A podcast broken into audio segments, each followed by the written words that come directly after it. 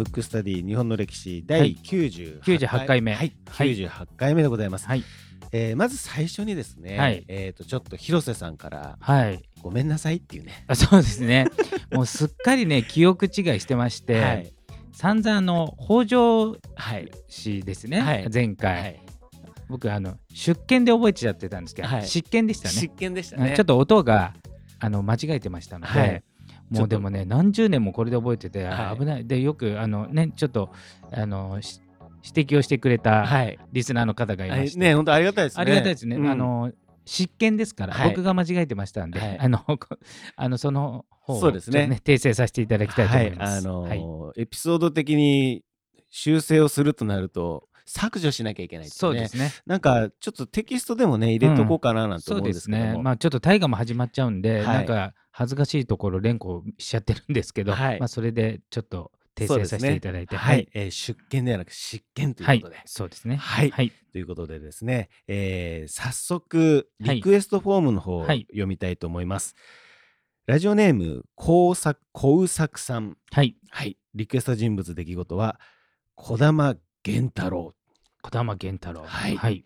えーっとですね、映画203コーチが好きで、はい。中台達也が演じる乃木マ助はもちろん良いのですが、はい。丹波哲郎が演じる児玉源太郎が好きです。なるほど。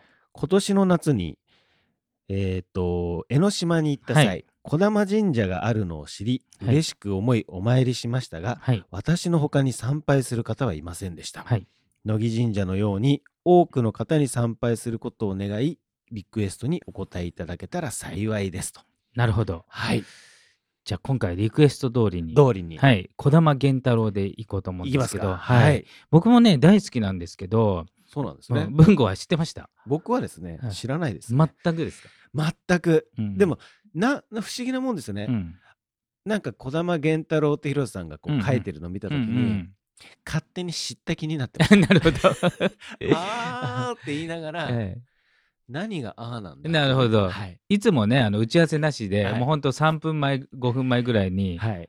ペロペロって書くのが、あこれこうなんだっていう感じでね、はい。やってますけど、そうなんですよ。まず、あの児玉源太郎は、はい。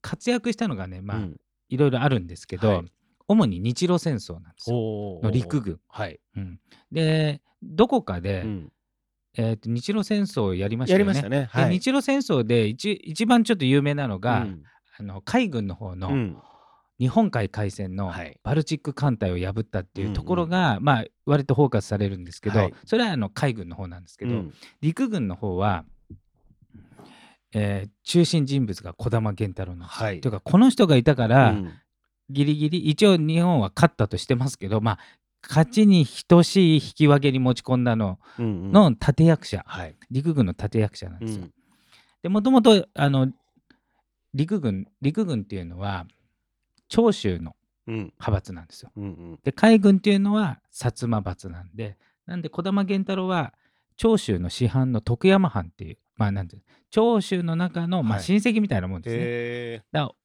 だからまあ長州藩と言ってもいいぐらいです、うん。徳山っていうちっちゃい藩出身なんですよ。ーはい。うん、でもあの明治維新になって、うん。長州がこうどんどんね明治時代に出てくる時にまあ長州藩なんでもう大きく言えば。うん。でそこで陸軍に入ってどんどん出てきたっていうことなんですけど、はい。あのねものすごい天才肌で、うん。もうはっきり言ってこの人一人いたからその日露海、えーえー日露戦争の陸軍部隊は持ったんじゃないかっていうぐらいの、ちょっと天才的な軍師というか、うん策略家軍略家はい。なんですよ。いますね、でもこういう方ってね。多いですね。でちゃんとなんていうんですかこの大きい戦いの時は必ずこういう人が出てくるっていうね、んことなんですけど、うんまあそれプラスそれを使いこなしたそれの上司にあたるねうん。大山岩尾っていう人もねすごいんですよ。聞いたことあります？大山岩尾。全くないですね。セゴドンに出てきますよ。あ、本当ですか？セゴドンはだちょっと古い大河ドラマですよ、はい。ちょっと前の。セゴドンに出てきた、うん。あの弟の慎吾いるじゃない？西郷慎吾、はい。あの嗣道はい。後々うん。の、もうほぼべったりくっついてるい安家かな？名前は、えー。大山安家って名前だったと思うんです。うんうんあの西郷のいとこですね、うんいとこが大山巌っていう、えー陸軍元帥まで行っててうん。大将の上ですけど、うん。元帥まで行ってで薩摩なんですけど、うん。大山巌だけが陸軍にいるんですよ。重鎮で。さ薩摩はうん。何,、何軍なんですか？海軍。海軍なんだ。海軍。だからあの西郷嗣道。はい。うん。と山本権兵衛っていうのがね、いて山本権兵衛はなんか聞いたことあ聞いてあのエピソードやりましたよ、やりましたよね。多分この番組でやったと思うんですけど、で、えっと児玉源太郎は、はい。まあ数々いろんなエピソードありますけど、うんまず自分が、まあ、ちょっとあの年齢は言ってるんですよあのこの時ね言ってるんで後進を育てたいっていうことで当時陸軍大学校の校長をやってたんですよ。うん、で陸軍をもっと強くしたい。はいでそもそも島国だから、うんどっちかというと陸軍がちょっと弱めで、まあ、結局あの海の戦いが多くなるじゃないですか。その時あの飛行機はないから。そうすると海の戦い重視なんで、まあそうまあ、海軍の方力入れがちなんですけどその時に、えー当時の陸軍はどこの国を模範に作られてたか分かりますか？ドイツ。それがね後なんですよ。後その時はフランスなんです。フランスなんですね。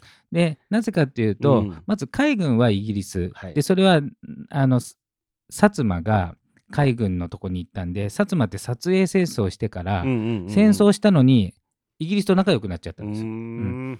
でそのまま明治維新になって、まあ、イギリスとくっついてやってて。で陸軍は、まあ、長州もそうなんですけど、はい。その前幕臣の人たちがフランスと組んでたんですね最初幕府っていうのは幕府フランスと組んでてでえっ、と薩摩がイギリスと組んでてまあ日本だと幕府と薩長の戦いですけど裏で応援してる幕府はフランス、えー薩摩はイギリス。それの戦争だったんですうよで一部陸軍はそのフランスで教わったやつをこう引きずってたわけですよ。はいはいはい。そしたらうん時代とともに、当時はフランスは強かったんですよ。はいナポレオンの時代ですよ。ナポレオンの時代うんナポレオンの時代だからヨーロッパを席巻してたんで、はいその時当然軍隊を強くしようとしたら、うん強い国を真似しようっていうのは普通じゃないまあですか。そうですね。そしたらびっくりしたことにヨーロッパでいろんな異変が起きまして、はい。当時プロイセンと言われてたうんドイツがうんめちゃめちゃ強くなったわけですよ。うんじゃあその時のドイツうのん。最初、まあ、いわゆる総理大臣はい。有名な誰でょしょう、この番組にちょこっとだけちょちょっとだけ出たかもしれない。あのエピソードとしてはないけど。本当です。ヒトラーじゃないですもんね。いやそヒトラーそれはもうだいぶだいぶあとですね。あれあとですね。人はじゃ有名でね、はい。名前は絶対知ってる。あのねピザの名前になってるかもしれないね、ピ ピザ。ピザ。ピザピザえー、な最初マルゲリータ？ああ それ それは面白いけどね B, B, B がつく B ビ？えビ？ビススビスマルク？ビスマルク。ビスマルク。確かピザであるよね。わかんない。あわかんない。ないかもしれない。そう、ビスマルクが出たのと、はいその時、それビスマルクは政治家。はい。政治家ね。うんでそれで同時に、あそこヨーロッパは陸続きだから、はいもう陸軍の方が大事なんで、うんうん。陸軍はモルトケっていう人が出たんですよ。モルトうん系。このモルトケが超天才なの。ん。モルトケだけを語りたいぐらいなんだけど、マニアックすぎるんで、はい。彼はものすごいんですよ。うーん。で1弱いドイツって分割されてたわけですよ、はい。まあ日本と同じですよね、うん。だから幕府があって薩摩があって長州があってみたいな。でドイツっていうのはプロイセンっていうのがでかいけど今のドイツに比べたらこう分割されてたの、はい。それを結果的に統一したのがビスマルク。うん。だからその上の国王とか、はい。その時代で、うん。その軍事部門を担当してたっていうのがモルトケで、うん。あのあまりにも天才なんで、うん。あの数々の新しい作戦とかを考えたわけですよ。うーん。うん。でまあちょっと今回本題じゃないんでモルト系、でそこでプロイセンがでっかくなったんで、うん。日本もこれフランス負けちゃってるから、うん。あフランスとプロイセン戦争があって、はい。フランス負けたんですよ。うんでそのままドイツがプロイセンからあプロイセンだったのがドイツが統一されてあのヨーロッパで一番強くなった。陸軍が。うん。で海軍はあそこはないから、うん。えー、とやっぱイギリスではい。そのまま行ってたんですけど、うん。その時にあのじゃあ最新のドイツ式の軍隊にしたいから、うん。誰か呼ぼうと。うん。うん、これがあの、親と以外ね。大好きな 大好きな親と以外それでうんモルト家にはい。要請したわけですよ。はいはい。おおすごい。ぜひ、ぜひ、あのー誰か紹介してくれと、うん。あのそうやって日本を強くしたい。はい。で、フランス、あフランスのこの軍隊だったのをうん。ドイツに変えるっていうことなんで、ドイツもちょっと嬉しいわけですよ。うん。あのもしかしたら武器売れるかもしれないし、はいはい。自分たち側につくわけじゃん、はい。フランスを辞めて。うん。だから、もう超大物を出したわけですよ。あのモルト家の弟子の中でもうん。一番優秀とされてたうん。メッケルっていう人が、あメッケル。うん、これもね、どっかで出たかもしれない。ねな聞いたことありますよメッケル。を日本に派遣することになったんですよ。はい。で日本としてはあのうわすごいいい人を、うん。あの紹介してくれたってだからねそれで日本が強くなったんですよ。ままずねここも幸運なので、うんあのそこはあの日本は関与できないじゃん、うん。誰を選ぶかっていうのはそね。のモルト系が決める話だから、うん。したらめちゃくちゃ優秀な人がメッケルが来て、うん。じゃあこれからの若い軍人をえ今までの人はやっぱフランス式に染まっちゃってるから、うん。新しい人を指導した方がいいっていうことで、うん要するに生徒だかうん。ら18とかはい。20歳とか、そういう人たちの陸軍大学校の先生として呼んで、うんそれで教えてたわけ。でやっぱり世界一の陸軍なんで、はい。プロイセンは、うん。すごい厳しいし、頭も使うしっていうことでよりすぐりの優秀なやつ集めたんだけど半分が不合格したっていうね、ねそんぐらい厳しい試験通った。でそのうちの通った一人が、東条英則って言って、うん。後々の東条英機のお父さん、はいはい。うん。あの人も優秀な軍人だったんで、ん。とかあと、えー坂の上の雲っていうね司馬遼太郎の日露戦争ものの。秋山さんですか？秋山さうん。んのお兄さんの方のうん。吉古うん。はこのモルトゲの直生徒っていうか一期生、うん。なんですよ。でその時にはい。メッケルが、まあ、講義してて生徒に教えてるじゃない。うん。で一応先生とかもど同僚になるけど先生とかも、はい。ドイツの最新のってどうかなって言って見てもいいよっていう授業参加みたいな、うん。生徒の他に、はいそしたらメッケルがこれ生徒よりめちゃくちゃ優秀じゃないかっていう 校長先生が児玉源太郎なわけ、えー、そうなんだ。うん、で校長せまあ校長先生って言っても当時32歳で、はい。メッケルが40代だったんで、うん。まああの自分より年下が校長なんだけど、うんうんで児玉源太郎がめちゃくちゃ勉強してて、これ一番優秀だっていうことで 児玉源太郎を、うん。まあだから目をかけてたわけですよ。だからメルあメッケル、はい。あの直伝のんやつを陸軍でこう頭角を表すわけですよ。なるほどですね。うん不思議なもん不ですね。思議なもんで。で、えっ、といざこう戦争が迫った時に、はいあの参謀総長っていうのが、うんあのね陸軍っていうのは実際の作戦とか、うん軍を動かすのが参謀総長。うんで裏方の人事とかやるのが陸軍省なのよ、うんうんちょっと今で言うとなんか陸軍省が全部やりそうじゃん。はい。じゃなくてこれ陸軍省と参謀本部っていうのは別物なわけ。うんで実際戦うのは参謀総長。うん、でそれのトップが大山巌だったわけ。うんうんで次長っていうのがまあ実質トップっていうのはあの実務っていうよりもこう全体を統括するから、まあ、どっしり構えてる。はい。しかも薩摩の大将っていうのは、うん全部こう部下に気持ちよくやらせて責任は自分で取るっていうこううん。懐のでかい人が多いわけ、うん。西西郷隆盛もそうだし、はい。弟の西郷継道もそうだし、うん。で大山巌も西郷家のこう血を引いてますから、うんうん。そういうタイプで、うん。だから全面的にその部下の参謀次長に気持ちよくやらせて、うん。で実際いろいろやるといろんなとこから弾圧とかされたりするわけ、うん。もっとこうしろああしろって、はい。それをあの大山巌が守るというね、うんだから絶妙なコンビで、うんうんうんうんでその時にいた次長が急死することになるんですよ。なくなっちゃった。亡くなっちゃった。うんそしたらポストがいて、うんでもこれはもう児玉さんしか務まらないと。うん大国ロシア、もうロシアで今で言うと、まあちょっとなんか日本とロシアっていうのはまあ同じぐらいの国力に感じますけど、はい。もう全然もう桁違いに大国ですから、まずあ大きいです。大きいですよ。あそこと戦うのっていうレベルで、しかもそれをうん。勝つ気あるのみたいな。感じの時に実質上の陸軍の最高責任者、うん。まあボスは大山巌ですけど、はい。まあ、あの中心になるのが次長ですから、うん。なった時に児玉源太郎しかいないってなうん。なったんだけどその時はもう年齢も上だし、うん。もうね大臣になってたわけ。うん。あ児玉源太郎がうん。大臣だったんですよ。で大臣だったのが、要するに大臣の方が位が上なのに、2階級下がってうん。次長になるっていう、うん。まあ後々台湾総督とかになってるんではい。辻褄、まあ実際は降格してない説もあるんですけど、はい。まあ、感覚としては、うん。もう自分が求められるんだったらそこに行きますっていうことで、うん。陸軍のほぼ全ての作戦とかを考えるのが児玉源太郎なんですよ。なかなかなんですか気骨があるっていうか、ね、そうそうそうそう。哲学をしっかり持ってるというか。だから当時やっぱね明治時代ぐらいのうん。日本のそういう、まあ、軍人政治家っていうのは、うん。ちょっと自分の命を投げ捨てて、うん。なんつう役目とか、うんうん。国に準じるみたいな、ね、そうですよね。なんかとこう役職の名誉欲とかっていうよりもそう。ポリシーとかうんね、うん。そういう方をこううん。うん、重要視してるといかそうなんですよ。ねなんかそれを感じますよね。で、えー、とじゃあ陸軍が、えーロシアと戦うはい。っていうことになった時、まあこれはもう長期戦だったら無理なわけですよ、もうなんか国力が違いすぎるんで、はい。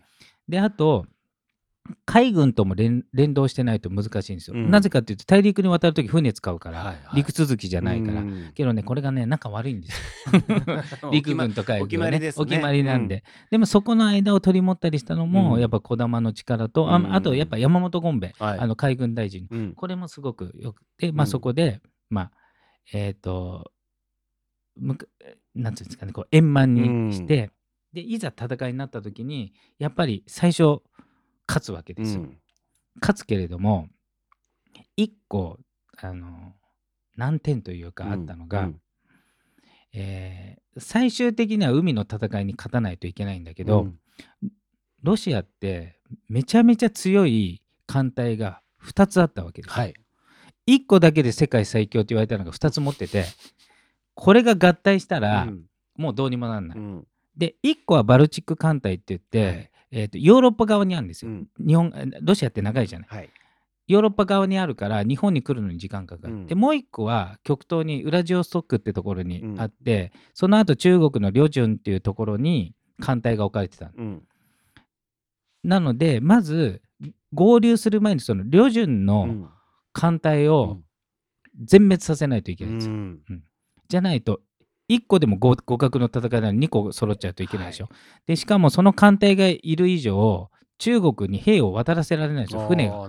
要するに制海権を取らないと、うん。海の安全がないとその艦隊にやられちゃうから、うん。そういうことであのそこを落とすと、うん。旅順を落とすっていうのがさっきのリクエストにあったうん。203高地ってやつなんですよ。ああなるほど。これが映画にもなったところね。うんうんでその作戦のいろいろ考えたうちの1個が、えー湾になってるんですよはい。旅順でね、はい。湾になっててそこに艦隊がいるわけですよ、うん。それを高い丘それが203高地、うん。そこの上からうん。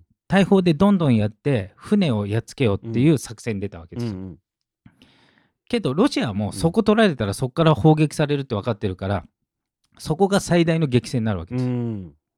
ななんとなく分かる、はいわかります。ってなった時にまずそこの、えー陸軍の責任者。うん。あの児玉源太郎は参謀本部次長になって全体の責任者で、はい。その旅順陥落のその一部門の責任者が野木マレスケなんん。うん。乃木神社の、うん乃木神社うん。のちなみに野木マレスケと児玉源太郎うん。は大親友っていうか、へー。あすごく仲がいい、うんうん。二人とも尊敬して、うん。ただ児玉は軍事的な才能は野木マレスケにはないと思ってた、うん軍事的な才能。ねい。ただ人格的にはあまりにもすごいんで、うん。めちゃくちゃ尊敬してるんだけど。で野木マレスケはもう軍事の天才なんで、あの児玉源太郎のことを尊敬してる、はい。だからお互い尊敬してる状態、したら野木マレスケがやっぱ落とせないわけ、うん。その203コーチを落とせない上にその部下が、まあ、これ賛否あるんですけど、うん。あまり優秀ではなくて、うん。同じ攻撃を繰り返すわけ。うん。だから同じく撃退されるから、うん。ことごとく死んでいくんですうよ、ん。うんで例えば向こうが銃持ってんのに、なんか気合で剣でいけっつってももう銃だから勝てるわけないそうですね。それでねなかなか203コーチが落ちなかった、はい。で児玉が登場して、うん。お前ら何やってんだと、うん。もうただでさえあのお金もない、うん。えーこれに負けたら日本が滅びるかもしれないのに、うん。なんで同じことを繰り返して、うん。なんでできないんだっつって、まあ、まあ激高するわけですよ、はい。そこに鼓舞すうん。鼓舞する意味でね。で作戦を変えてここに砲台を作って、そこで203高地を落とせってうん言ったら、今までね4ヶ月ぐらいかかって落とせなかったのが、うん。1日で落としたんですよ。うん。児玉が来て、まあ児玉が来たのか、まあ、うん。諸説あるの、はい。一応その映画的にっていうと、はい。うん。児玉が来てそうなったっていうことだと思うんですよ。うんうん。まあとにかく児玉の影響もあって作戦変えて落とすことになったわけ、う。ん。それで203高地のところが取れたんで、うん。そっから上から大砲をボンボンボンボンやって、うん。えっ、と湾にいる、えー艦隊あるじゃない。はい。ロシアの艦隊、うん。それを撃つと、うん。そうすると艦隊はどうなる？艦隊はあのややらつけられますよね。そうね、ん。やっつけられるかやべえと思って逃げたところ海軍と連動してるんで逃げたところを叩くわけ、うん。ずっとこう閉じこもってて、うんうん。陸の、えー、と砲があるから、う海軍の部隊が入れなかった中に、うんそれ両方から行ったんで、うん。結局全滅させた、それで次のバルチック艦隊を海軍は迎えることができたわけですよ。うん。これが一応ねあ今に20分超えましたねねだからパート1ですね。パート1ですね。うんパート2があるっていうパートことですね。2はこだまでいきましょうか。はいうん、なるほど。はいえー、でもなんかそのストーリーをね聞くだけでもね、うんうんうんちょっと面白いですね。そうなんですよ。うんへえなるほどじゃあうんちょっと今回次回はもですね。この辺りにして、そうですね。次はい、回はパート2ということで、そうですねいきましょうかはい、今回のテーマは児玉源太郎パート1でした。